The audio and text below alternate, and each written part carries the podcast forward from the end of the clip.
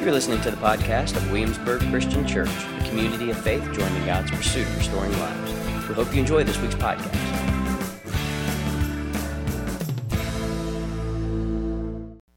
So we come to this time in our gathering, and, it, and I think it's important to gather during Advent.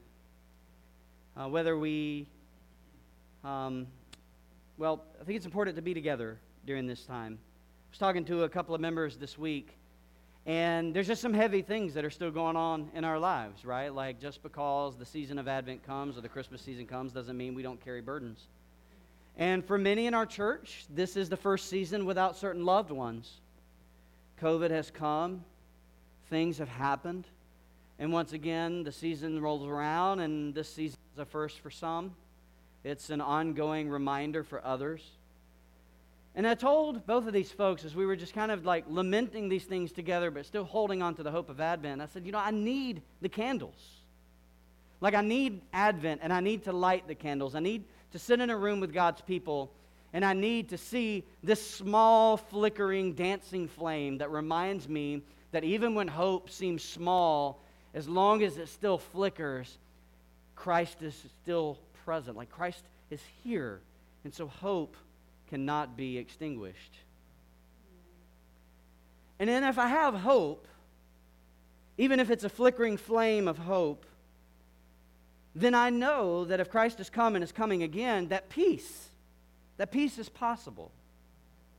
And so we light the candle of peace, and we remember in the world of chaos, even when our souls feel like chaos, but in the world of chaos, we, we see the flickering flame of peace, and we remember that peace is still possible, that, that human flourishing, which is what peace is. It's wholeness, it's well being. It's not the absence of chaos, it's wholeness and well being in the midst of chaos. We know it's still possible.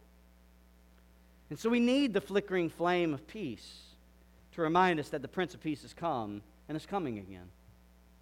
And because the Prince of Peace, who is the hope of the world, has come and coming again, joy is possible. But not if we think it's just about happiness. Not if joy becomes about a fleeting emotion of optimism. No, no, no. The joy that comes from Advent that we're called to remember is this deep kind of satisfaction in our soul. Because Christ has come and is coming again, even in a world where peace seems impossible, it's still possible. Even in a world where hopelessness seems to reign, hope is still present. And therefore, I know that because Christ has come and is coming again, that God's going to make all the things that are wrong with the world right. When Christ comes again. And so I, so I find then that it's possible, that, that it's true. The fruit of the Spirit can actually be joy. Not the fruit of Fred, but the fruit of the Spirit. And then we come to the fourth Sunday of Advent, and we remember as we get closer to the white, to the bright candle that is the Christ candle, we remember that all of this comes because God so loved the world that God so loved the world that he refused to give up on any of us. And that the light of the love of God flickers in a world where hopelessness threatens our hope, where violence and fear and jealousies and hatreds threaten our peace, where false allegiances and false promises threaten our joy. So I was reminded when we, the Liggins, lit the candle together um, at home, where we, where we considered the last week where we would light the candle of joy. And I was reminded that, that because we have hope, because we have hope, we have peace because we know peace is possible and because peace is possible, and we know that it's possible because Christ is coming and coming again, we can have joy because of God's love. And, but what I'm reminded of is that it goes the other way, back around. That because God has given us love, and that gives us great joy, we can work for the peace that we know is possible and be a hope to the world because the hope of Christ has come. You see how that works? So we have hope because we know peace is possible, and that brings us joy because of God's love. But because God loves us, we can love others out of our joy, work for the peace that's possible, and be hope for the world to point to the hope that has come. And that's the beauty of Advent, is that it calls us to a story that is bigger than ourselves. And we need that story.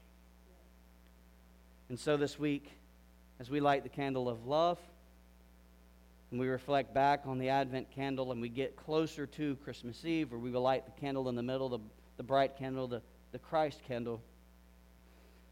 We remember, beloved, that these flames will not be extinguished.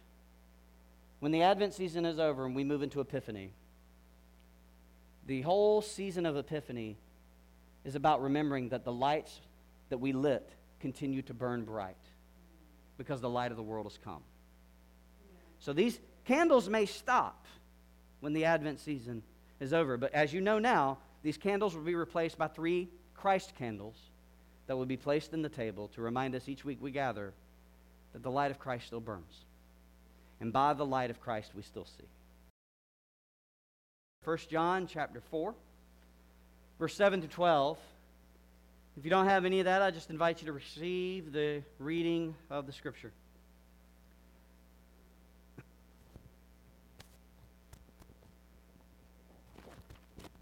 Dear friends, let us love one another because love is from God. And everyone who loves has been born of God and knows God. The one who does not love does not know God because God is love. God's love was revealed among us in this way. God sent his one and only Son into the world so that we might live through him. Love consists in this not that we loved God, but that God loved us first and sent his Son to be the atoning sacrifice for our sins. Dear friends, if God loved us in this way, we must also love one another. No one has ever seen God, but if we love one another, God remains in us, and his love is made mature or complete in us. 1 John chapter 4, 7 to 12. God is love. That's what John says. Notice John did not say that God loves, even though he does. John did not say that God is like love. He did not say that God is understood as love. He said God is love. Notice that John didn't say that God is religion. He did not say that God is the right morality or the right beliefs.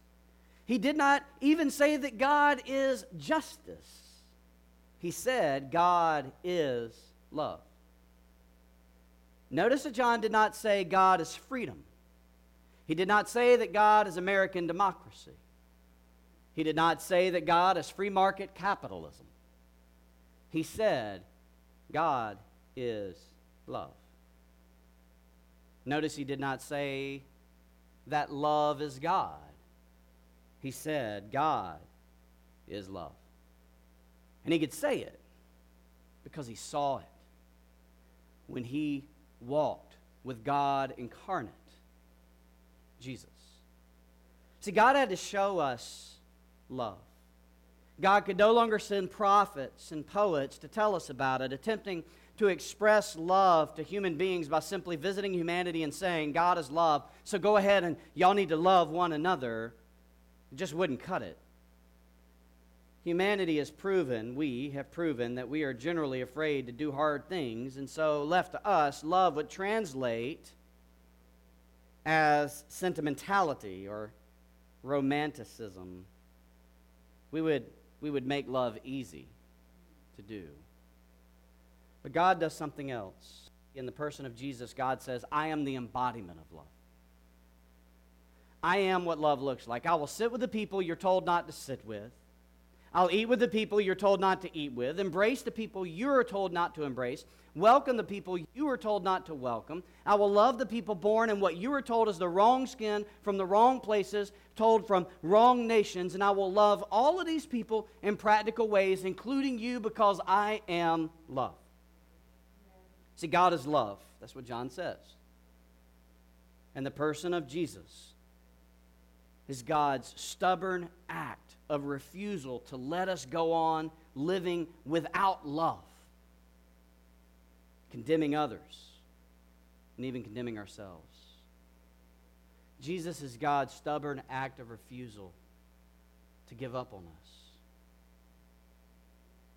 God entered into our suffering, including our self made suffering of violence and jealousies, because that's what love does.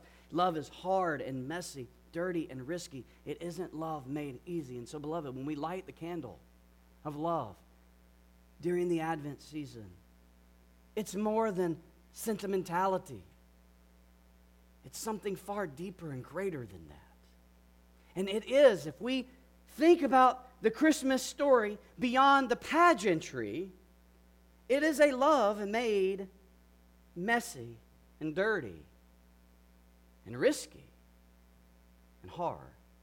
See, Matthew, in Matthew chapter 2, beginning verse 13, he wants us to see this love and his telling of the Advent story.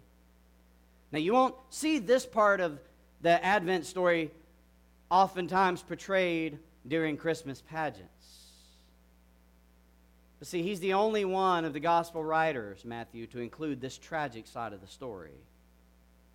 When we come to Joseph, Mary, and Jesus just after the so called wise men from the east have come, worshiped the Christ child, and left for their long journey home. Matthew chapter 2, verse 13. After they were gone, an angel of the Lord suddenly appeared to Joseph in a dream, saying, Get up, take the child and his mother, flee to Egypt, and stay there until I tell you. For Herod is about to search for the child to destroy him. So he got up, took the child and his mother during the night, and escaped to Egypt. He stayed there until Herod's death so that what was spoken by the Lord through the prophet might be fulfilled. Out of Egypt I called my son. Then Herod, remember he was the king of the Jews, when he saw that he had been outwitted by the wise men, you know, because they're wise, flew into a rage. He gave orders to massacre all the male children in and around Bethlehem who were two years old and under in keeping with the time he had learned from the wise men. Then, what was spoken through Jeremiah the prophet was fulfilled. A voice was heard in Ramah, weeping in great mourning, Rachel weeping for her children, and she refused to be consoled because they were no more. Now, I recognize that this isn't the text we oftentimes want during the Christmas season because the world is hard enough. But that's exactly why we need the text. Because sometimes the thickness of the darkness that cannot be explained away must be confronted with the light of Christmas. And the thicker the darkness, no matter how small the light, the brighter the light by which we see. So Herod, the king of Israel, feels threatened, right? And his whole life has been about two things ambition and power. For decades, he ruled with a heavy hand, manipulating anyone who stood in the way of him and murdering anyone who threatened his power, including his own wife and sons. So now that he's old and dying, his last desperate move to retain power and to live into his ambition is to choose his own successor. So suddenly, some Wealthy men from the east appear to Herod's court and announce that a new king of the Jews has been born. Clearly, they're not talking about Herod's sons. So he must do what people who love power do and eliminate the threat to his power. So at first he tries to trick the men into leading them leading them to his this so-called king, but you know, they're they're too wise to be tricked, right? So he takes extreme measures and he orders by way of political decree, by way of legislative decree, that every child within the vicinity of this so called newborn king's birth that is around two years old must be killed. This despicable act of murderous infanticide could quite possibly fly under the radar of the local news media because who really cares about this small, no name town called Bethlehem, who, census tells us, population probably only included roughly two dozen children under the age of two. It's a horrible tragedy.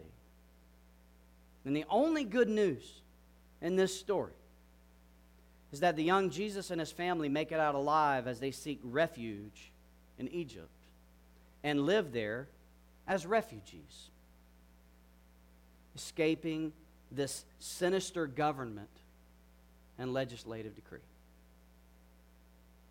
See, God is love and gave himself over to a world that within the first two years of his birth would force God to come into this world a refugee child and even grow up, according to Matthew chapter 8, grow up and live like a man made homeless, where Jesus said, Foxes have dens and birds have of the sky have nests, but the Son of Man has no place to lay his head. See, in the beginning of the Advent story, in the despair of darkness, we see the power of the God who is love. It's a love that is hard and messy, dirty and risky. And in the beginning of the Advent story, we learn that love is about choosing what's right over what's easy. It's right for God to come to us. It's right for God to do this God's self. It's right for God to enter into a world of brokenness and violence. It's right for a God to come and rescue God's people. Because God is love. That's what John says.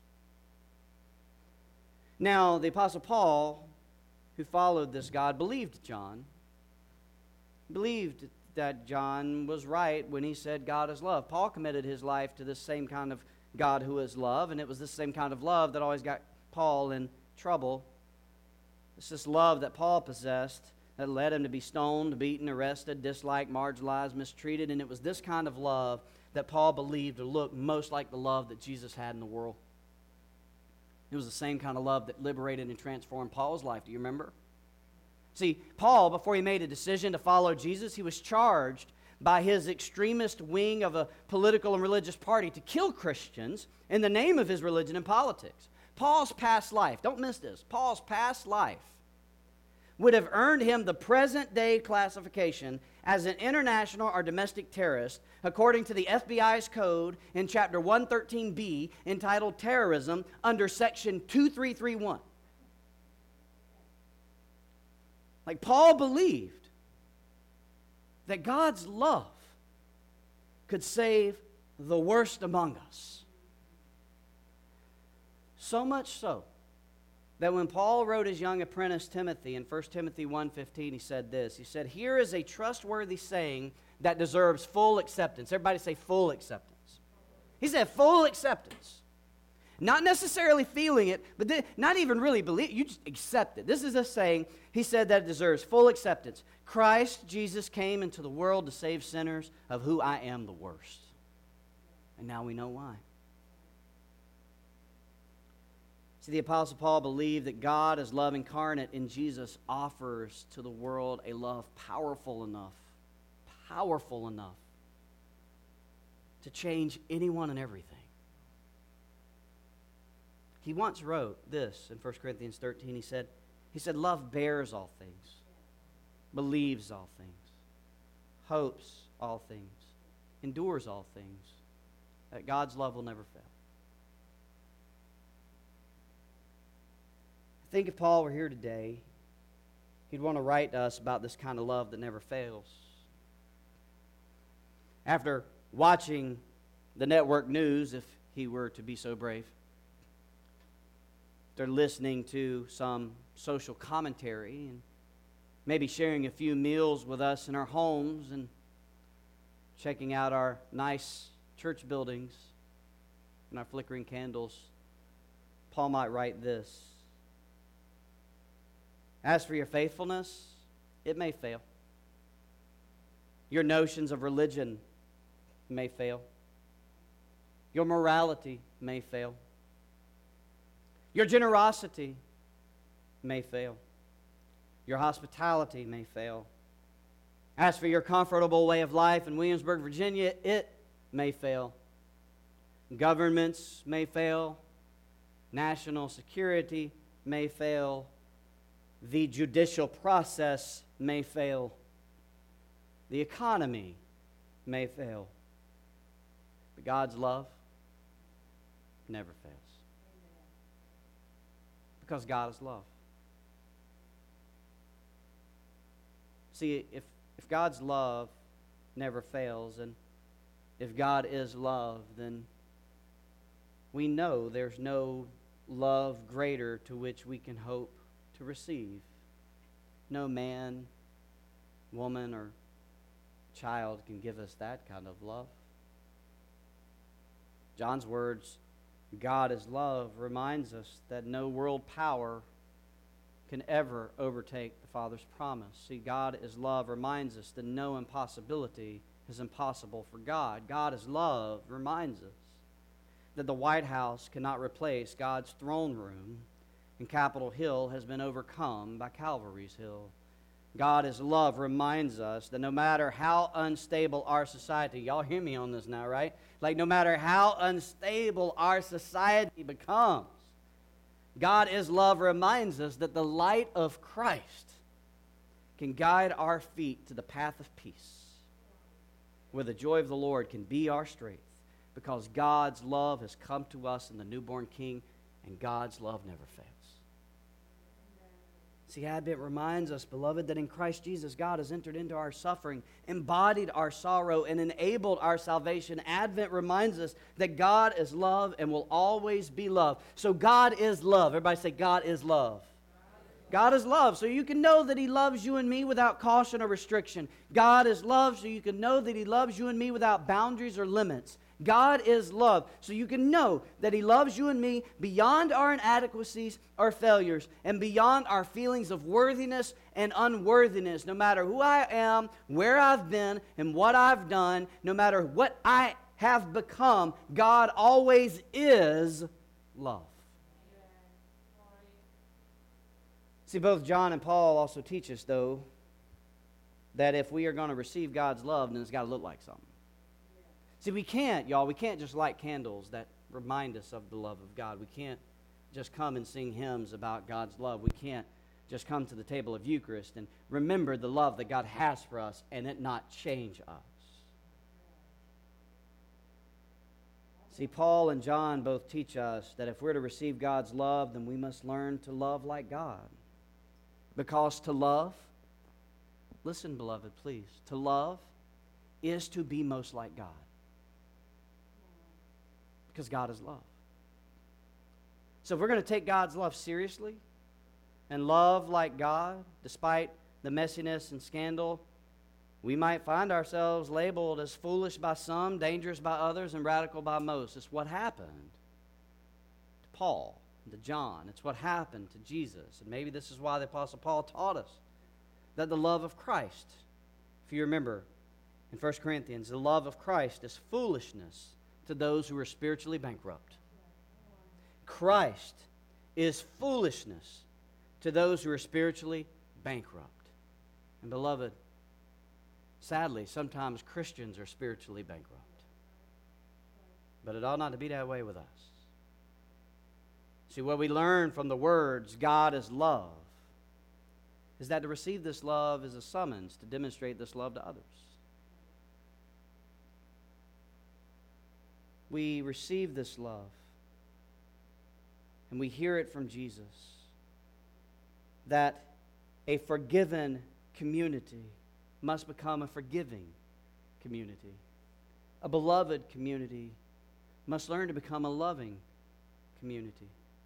God as love teaches us that we have to rise above the party political fray and uncivil discourse of our day. God as love teaches us that we must learn to love even when it's hard, messy, or even risky, to love enemies, to welcome refugees and strangers. After all, Jesus too was once a refugee. To love all people, people of every tongue and faith, Muslim to Hindu, to people who struggle with faith or claim no faith at all, because God is love.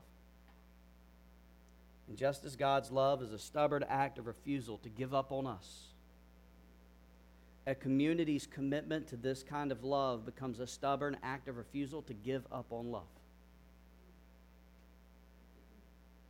How we show love, beloved, tells others if we are really keeping Christ in Christmas.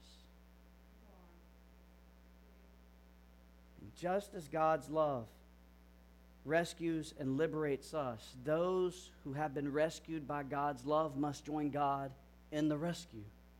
Those who've been liberated by God's love must join God in the liberation. Those who have been reconciled to God by God's love must embrace the ministry of reconciliation. Those who have been restored by God's love must join God in restoring others. So we know as we sit here and we receive a reminder, nothing new, just a reminder, that the love of God has been poured out for us. That must move us to embody that same love.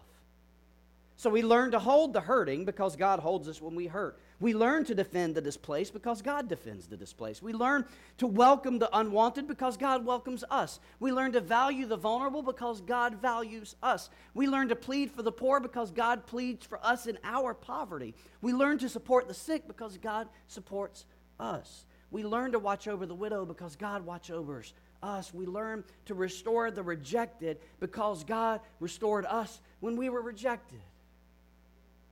Beloved, in a society dominated by fear, indifference, and violence, this kind of love becomes a courageous act of defiance. In a society seduced by power, position, and privilege, this kind of love becomes a courageous act of resistance. In a society determined to push aside the weak marginalize the vulnerable, and exclude the stranger. This kind of love becomes a courageous act of protest. Because God is love. And love must be our witness. Because we are a people who know the love of God. Because you and I are God's chosen what? Beloved. We are his royal what? Priesthood. We are citizens of his holy what? Nation. We are a people for his what? Possession. Now, to what end? To proclaim the mighty deeds of the one who called us out of this darkness and into his marvelous light. Dear friends, let us love one another John says, because love is from God. And everyone who loves has been born of God and knows God. The one who does not love does not know God because God is love. God's love was revealed among us in this way. God sent his one and only Son into the world so that we might live through him. Love consists in this not that we loved God, but that he first loved us and sent his Son to be the atoning sacrifice for our sins. So, dear friends, if God loved us in this way, we also must love one another. No one has ever seen God. But if we love one another, God remains in us, and God's love is made complete, mature in us. The words of John, 1 John chapter 4, 7 through 12, the word of God. Thanks be to God. You're listening to the podcast of Williamsburg Christian Church, a community of faith joining God's pursuit of restoring lives. We hope you enjoy this week's podcast.